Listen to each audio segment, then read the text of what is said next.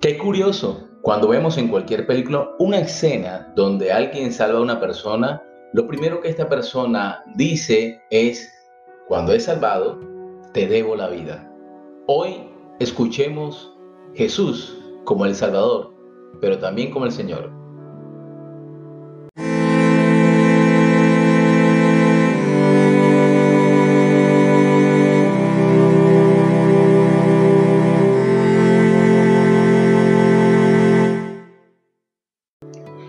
En la vida todos necesitamos a alguien que nos salve, pero también necesitamos a alguien que nos guíe, que sea nuestro Señor, nuestra autoridad.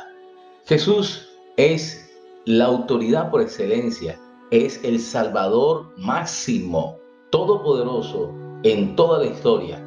Y lo mejor, que cuando nosotros aceptamos a Jesús en nuestro corazón, pasamos de ser simples criaturas a ser hijos de Dios. Esto lo dice la Biblia cuando leemos Juan capítulo 1 verso 12. Y todos aquellos a quienes le recibieron en su corazón, estos son llamados hijos de Dios. Hoy tienes la oportunidad de ser una criatura a ser hijo de Dios. Pasa a otro nivel.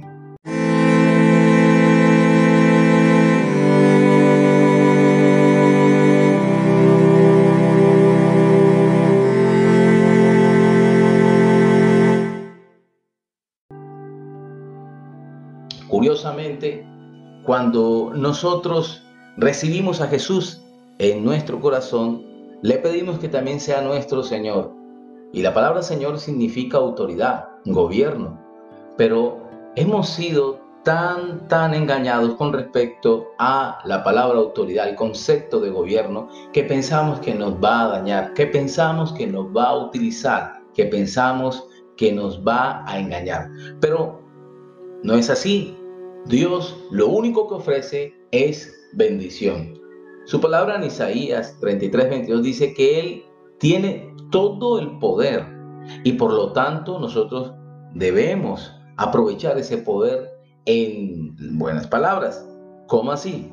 Él dice, en esa sección de la Biblia, nos dice a nuestro corazón que tiene el poder judicial, legislativo y también ejecutivo. Los tres poderes reunidos a favor de nosotros. Dice, Él es nuestro juez, es decir, Él es el que juzga, pero tenemos abogado para con Él a Cristo. Por eso cuando Él murió en la cruz del Calvario, es nuestro Salvador. También dice, Él es nuestro legislador, es decir, nosotros ya no vivimos por nuestra propia opinión o razón, sino por las leyes del reino de Dios que a la final simplemente son para bendecirnos.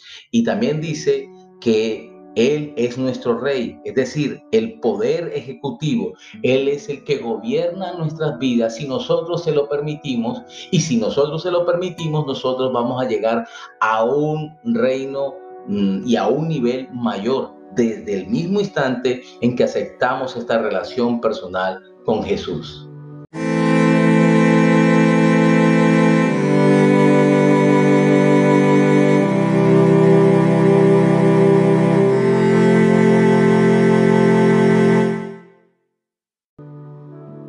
Hoy te invito a que recibas a Jesús en tu corazón. Simplemente dile, Señor Jesús, yo quiero que tú estés en mi corazón, entra en mi vida, quiero tener una relación personal contigo. Porque reconozco que he sido una persona que ha fallado, pero quiero que seas mi Salvador. Quiero que seas el que me salva en las buenas y en las malas, pero también quiero que seas mi Señor. Quiero que lleves mi vida en la línea justa para poder agradarte. Quiero hacer las cosas de acuerdo a tus principios, a tus leyes, porque sé que son de bendición, pero quiero que seas el Rey de mi vida también. Te necesito.